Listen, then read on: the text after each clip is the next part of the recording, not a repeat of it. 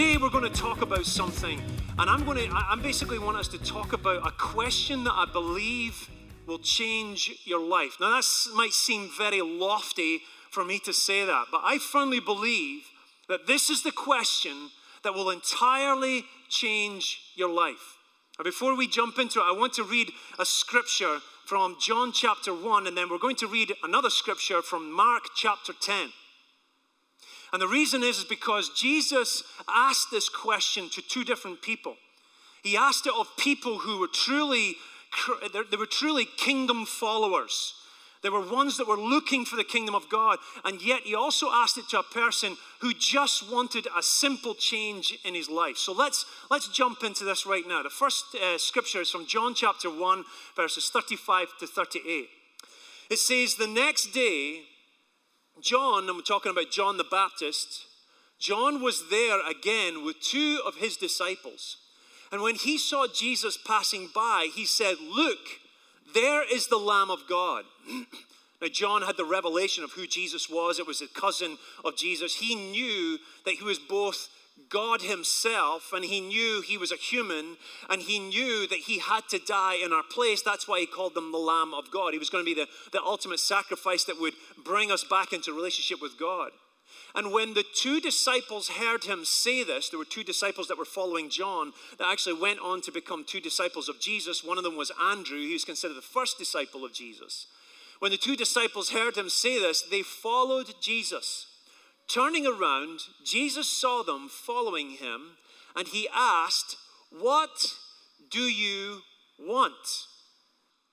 That's a significant question. I looked at all the questions that Jesus has asked in the New Testament. This is probably one of the first, or the first question that Jesus ever asked. Now, it wasn't like Jesus was walking away and saw these guys following, like, what do you want? What do you, I got no money.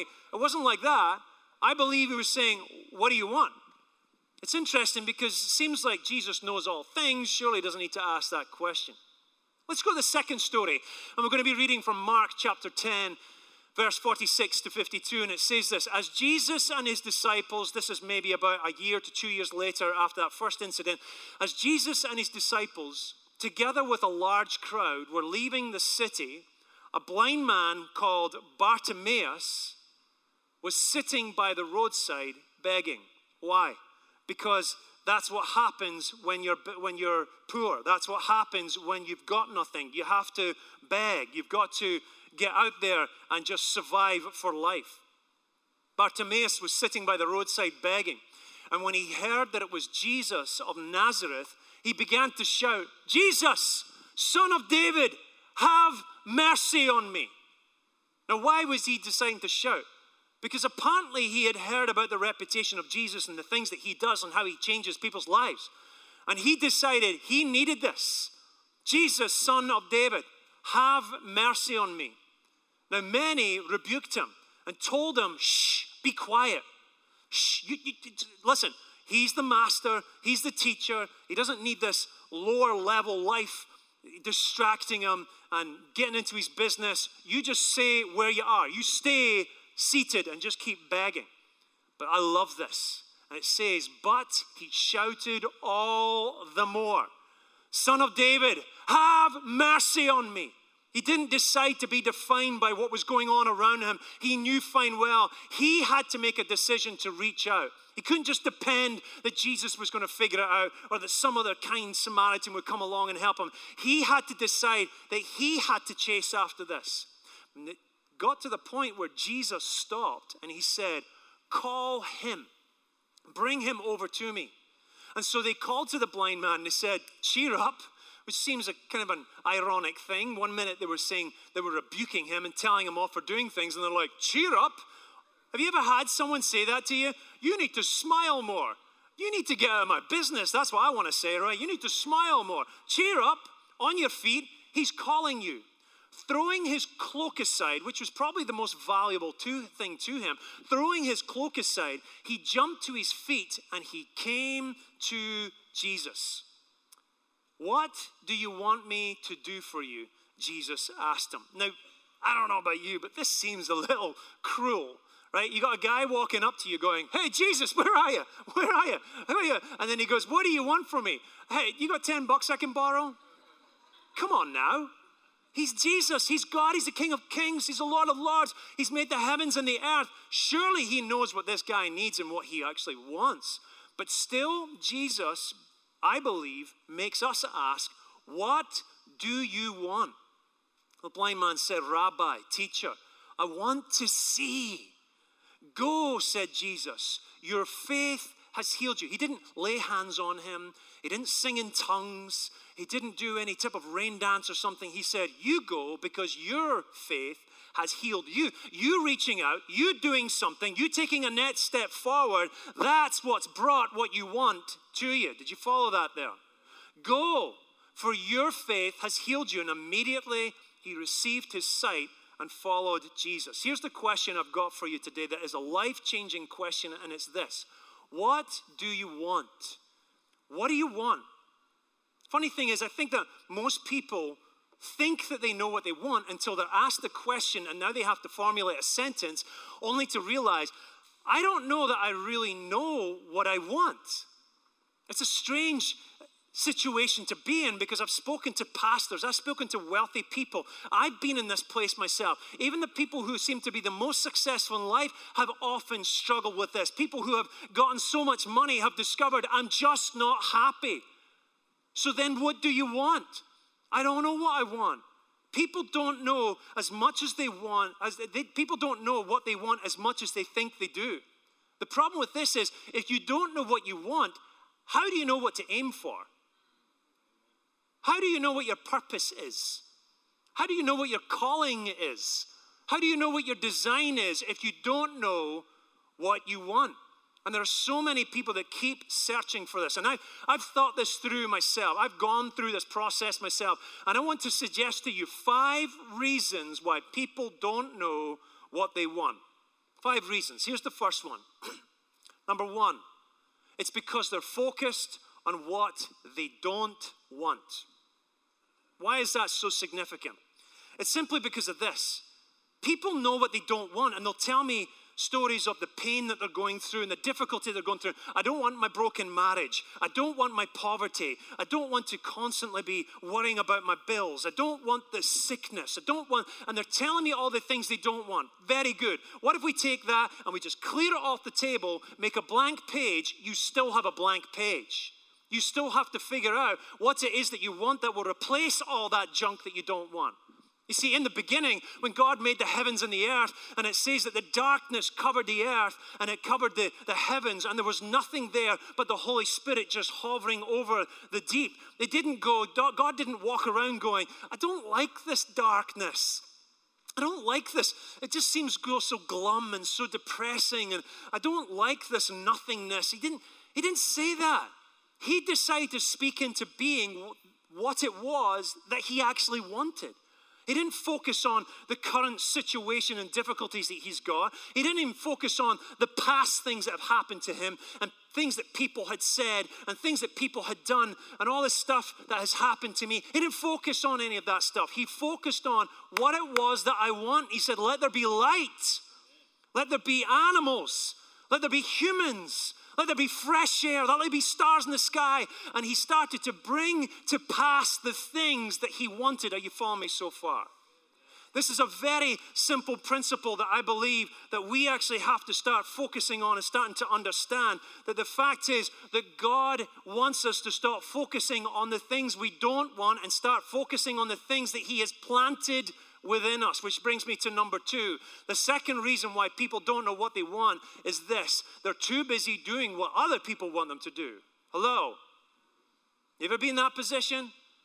So busy fulfilling what other people, and sometimes I'll ask people, what is it you do in life? How do you spend your time? And they'll tell me the things that they're doing, and then I'll ask them, is that actually what you want to do? And they'll go, no, I don't want to do that.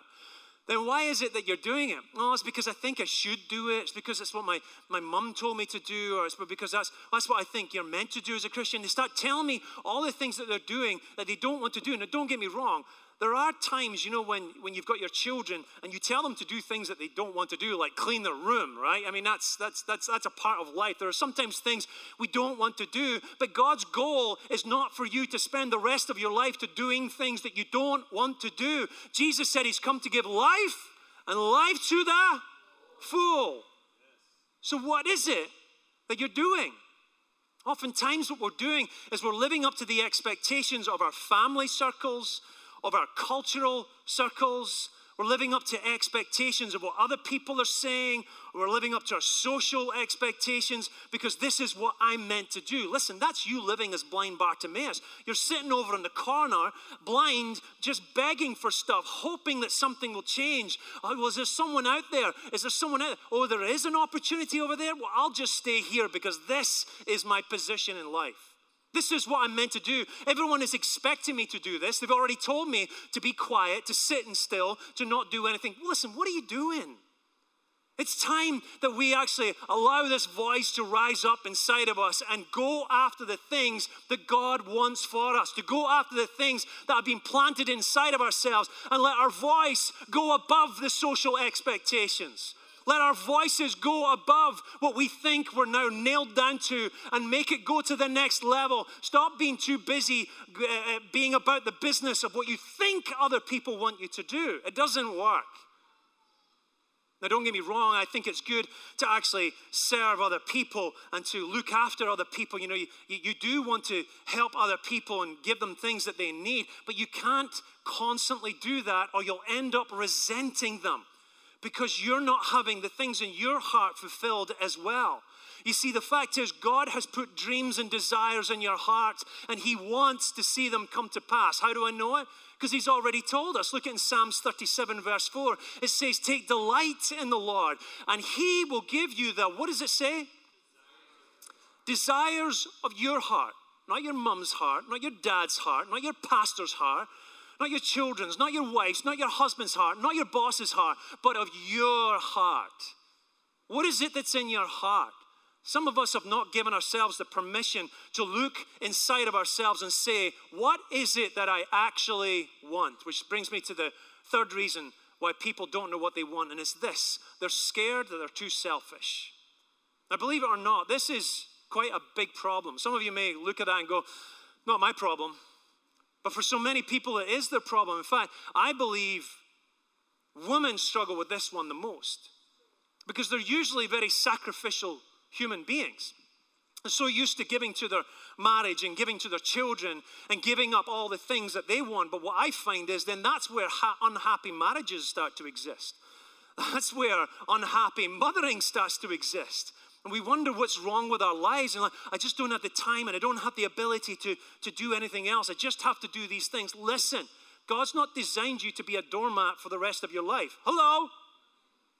I was in Ukraine. I was speaking with a couple, and a pastor's couple, and I was chatting with them, and they're going through a difficult time leading their church and running their church, and they're just not happy with it. And I said, why are you even leading a church then? Oh, well, because this is what I think God's told us to do. So then I spoke to his wife, and I said, do you even want to be a pastor's wife? And she said, no. And I said, then why are you a pastor's wife? She said, well, because that's what I'm meant to do. And I'm like, who told you you need to do this? Like, well, that's what my husband wants me to do. I said, do you want your wife to be a pastor? And he said, yes. So I turned back to her and I said, do you want to be a pastor? And she said, no. I said, okay, what do you want to be? What do you want to do? And she goes, I love business. I want to do something great in business. I said, then you should be a businesswoman. I sound like a genius. Wow. And their faces changed. Like, I can do this? Absolutely. Why are you doing something that's not in your heart? So then I turned to her husband. I said, what do you want? And he goes, a pastor's wife. And I said, good news. God can fulfill all things in your heart. Go to God with that request. Take it to him. Stop putting our expectations on other people to have them be something for you in order to have happiness. It doesn't work that way. I will be happy when my wife is happy. Good luck. I will be happy when my in-laws stop annoying me. Good luck again. I discovered this with my wife that years ago, I realized, you know, I'm like, what is it you want? And she really didn't know what she wanted. And so when she came across IGM, when many of you know she works for an anti-human trafficking group, she came alive. And when I saw her come alive, I'm like, you're so much better at this than you are at pastoring, right? And I became alive in this and fighting human trafficking. She actually became better in pastoring. And what I did as a husband is I invested in her. And I said, I'm going to buy you a nice car and nice clothes so that when you turn up to a rich businessman's office, they think that your husband's really rich, right? And I said, I need you to be supported. I need you to become who you're meant to become. And the more that she actually walked in that, her potential came to the surface. Because when you become what God has designed you to be, you'll be more useful for the kingdom of God. Someone shout hallelujah or amen or something. The fourth reason is this. Is that usually people are scared of what it will take to have what they want. This is often the tripping point, right? Up to this point, you're like, Peter, I really like what you're saying. It's all very encouraging, but now you're telling me I have to change. Yeah, that's what you have to do. Oftentimes, we don't go after the things that we actually want because we're too scared of what it will take in order to have what we want. But let me tell you, if you were able to have what you want in your current condition, you would already have it. The reason why you don't have it is because you're not ready to receive it. Something needs to change. About 7 years ago or so, I was actually I was down at a conference run by pastors Hornungs here, and I was down there, and it's just phenomenal what God's doing down there. And I took a This one year, actually, I usually go with a bunch of people. This one year, I just went by myself, and I was down there. And I met a guy that I hadn't seen in 22 years who used to know my father in Scotland, but he actually is from way up in the north part of America in Pennsylvania. And I was speaking with him, I was speaking with him, and I didn't realize who he was. And as we were having a conversation, I suddenly realized who he was. He suddenly realized who I was, and we just have this amazing get-together, just like meet up again. We haven't seen each other in 22 years. We both started crying. This is just amazing. You're over here, I'm over there, and God's brought us together. And we were sitting on a bus, and he said this to me. He just went silent, and he was sitting on the bus beside me. He turned to me, and he goes, Peter, God has brought us both together in this moment. I got a question for you. What do you need from me? Here was my answer. I don't know. Now, I came back to America, and that answer bugged me. That question really annoyed me because I didn't have an answer. You know what it told me? I wasn't ready. The problem, often with many of us, is that we are not ready to receive what God actually wants to give to us. Recently, we decided as a church, we're about to build a big building. We're going to take a massive step of faith to build a building that's probably going to be about $8 million. We don't have that money. The good news is I know a guy who does, and his name's God, and he's putting it in our pockets, right? As Pastor Peter says, don't worry, it's in your pocket. And I'm like, well, it is? Where? Right? But what we didn't do is we didn't say, God, how are we going to do this, right? Because as soon as you say, how are we going to do it, you're already questioning how it's going to be done. What you need to do is say, what's my next step, God? So one of the next steps that God gave to us was this. He said, go invest and sow into another church. So we actually found another church, cool church, little church in Apopka, and we realized they needed some money to be able to help fix a part of their building. We said, let's do it. So we were going to take a chunk of change. I tried to get connected to this pastor, and I got in touch with him. I'm like, hey, I would want to get together for coffee with you. I wasn't going to tell him what I was going to do. So I said, just want to get to know you. I want to get together for coffee, and couldn't get a date with him. So I reached out a second time, couldn't get a date with him. Reached out a third time, couldn't get a date with him. Then I got to the fourth time, and he's like, yeah, let's do it. Let's do it in 2 weeks' time. Let's get together at Starbucks, and we'll catch up. Fantastic, wonderful. I'm really excited by this. 2 weeks comes, I get to Starbucks. I'm sitting in Starbucks, and it's there at 11 o'clock in the morning, 5 minutes after, 10 minutes after, 15 minutes after. I wonder if he's at the right Starbucks. So I give him a call, and I'm like, hey, I just wanted to confirm we were meeting together at the Starbucks at this location. He's like, oh, dude, I totally forgot about that. I'm actually in Sanford right now, and I can't make it. And something inside of me said, he's not ready. And it really struck me, and I went back to Crystal, and I'm like, I can't give money away to a pastor. How bad is this? How bad is this that you can't give money to a pastor? And then she said this to me. I wonder how many times we've been in that position. Oh, sting like a bee. That's why God gives you wives. I start to consider how many times have I not been ready to receive what God wanted to give to me. I wasn't ready to receive because of this. It's the fifth reason why people don't know how to answer the question of what do I want. Here's the fifth reason. It's because of this. They don't know who they are. They've not become who they're meant to become.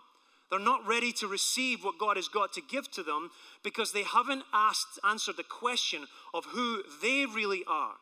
I remember years ago, I was over in Scotland, I was in the mountains, I was walking around, I felt this question came in my heart, but who are you really? Because I was questioning about what I should do, what am I meant to do in life, but God flipped it around on me and go, yeah, but who are you? And so I decided to make a list of all the things that I did, and I'm like, well, I'm a pastor, I'm a musician, I'm a father, I'm a husband, I'm a writer, I'm all these different things. And I started to list all the things, and here's the thing that struck me. What struck me the most was I was defined by all the things that I did. What if I couldn't do those things? Who are you then? What if God takes away your health? What if he takes away your strength? What if he takes away your ability to pastor? What if he takes away your opportunities? Who are you then? Years later, I was decided that I couldn't do the things I wanted to do because I didn't have enough money. And I was complaining to God, and I was telling him he was the worst paying boss. And I felt God say, well, you need to do something. So I decided to get in touch with Rick Strombeck. And I got in touch with Rick Strombeck, and I said, you know what? I just can't do the things I need to do because I don't make enough money. And she said, that's fine. I'll teach you how to do business. So he started mentoring me about 10 years ago how to do business. And so he was learning. And what I had to do is I had to go through a change of my behaviors, of my mindsets, of the way that I talk. And about a year later, I went back to him and I said, I think I need to apologize to you. And he said, why? And I said, because I think I've realized I don't like business as much as I thought I did. I don't know that I'm meant to be a businessman. He said this. He said, you don't think I thought you were a businessman, did you? And I took that insult. And I said, then why did you spend so much time with me? And he said, because you needed to change. You needed to learn some new skills to become what you were really called to be, and that's a pastor. And I'm like, dang, I love this.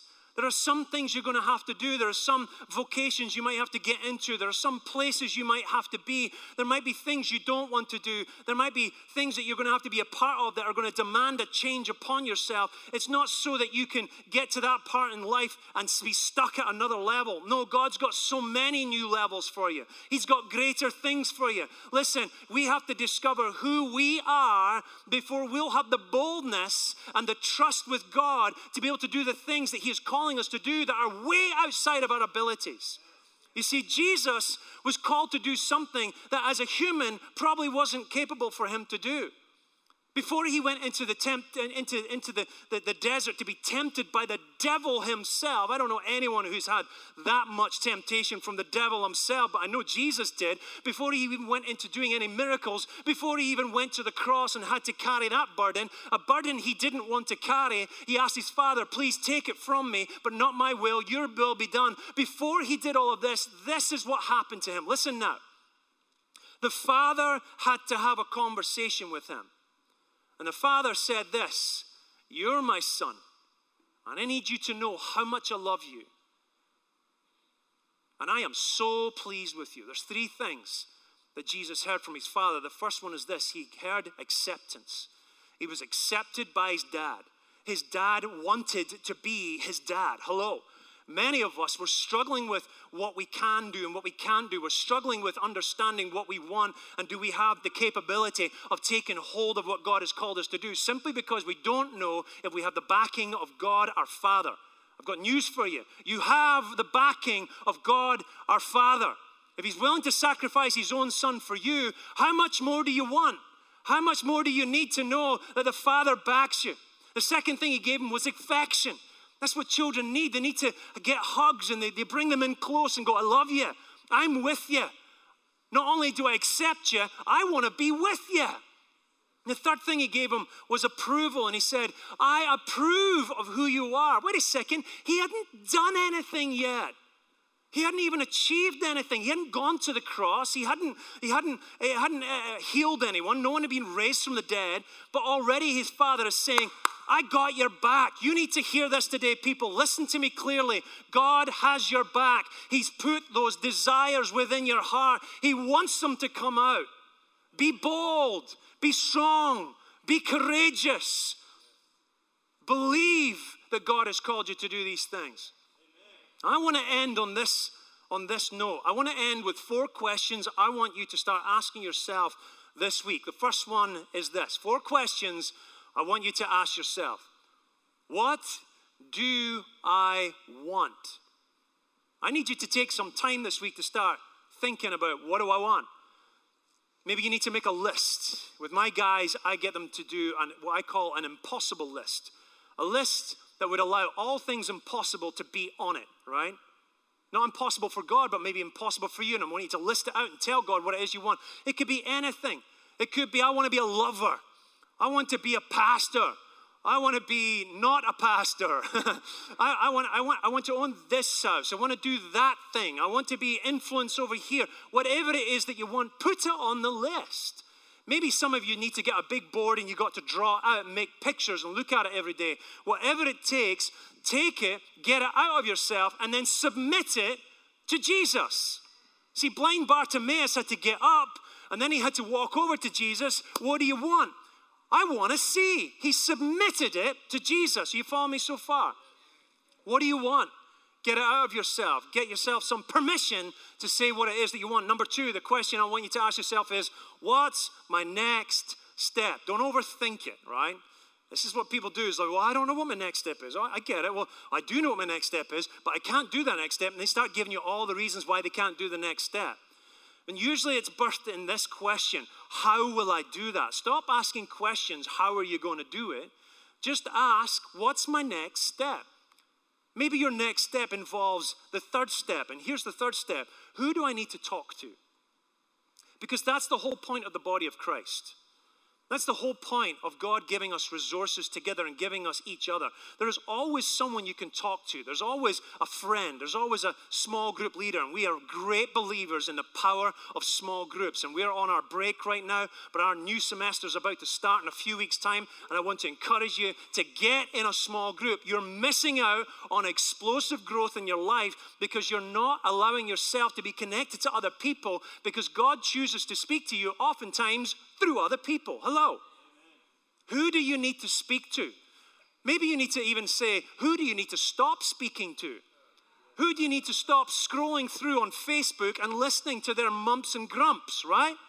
Who do you need to stop listening to, and who do you need to start speaking to? Because God has got a new next step for everybody in their life. And here's the last one. When will I take my next step? Funny thing is, I didn't make this one of the reasons, but this is probably one of the biggest reasons why people don't know what they want, and it's quite simply this. They don't choose to take a next step. I understand the question of what do you want can actually be a little difficult to answer sometimes. It can be a little bit difficult to answer because maybe you really don't know what you want, and you're going to have to go through multiple things and before you discover what truly is in your heart. But to discover what truly is in your heart, you're going to have to take next steps. Everybody's got a next step, from the least to the greatest, from the youngest child to even the President of the United States. There is always a next step in the kingdom of God, because the kingdom of God is never enough. It's never finished. It's never completed. We never have found the fullness of it yet. It is constantly growing and expanding. And you are a son and a daughter of God. And God has a plan for your life. Hello, do you hear me? God has a plan for your life. It's time to get it out of ourselves and start to live that life, because I can't afford to get to heaven and regret that I didn't do something more when I was alive on earth. Hello.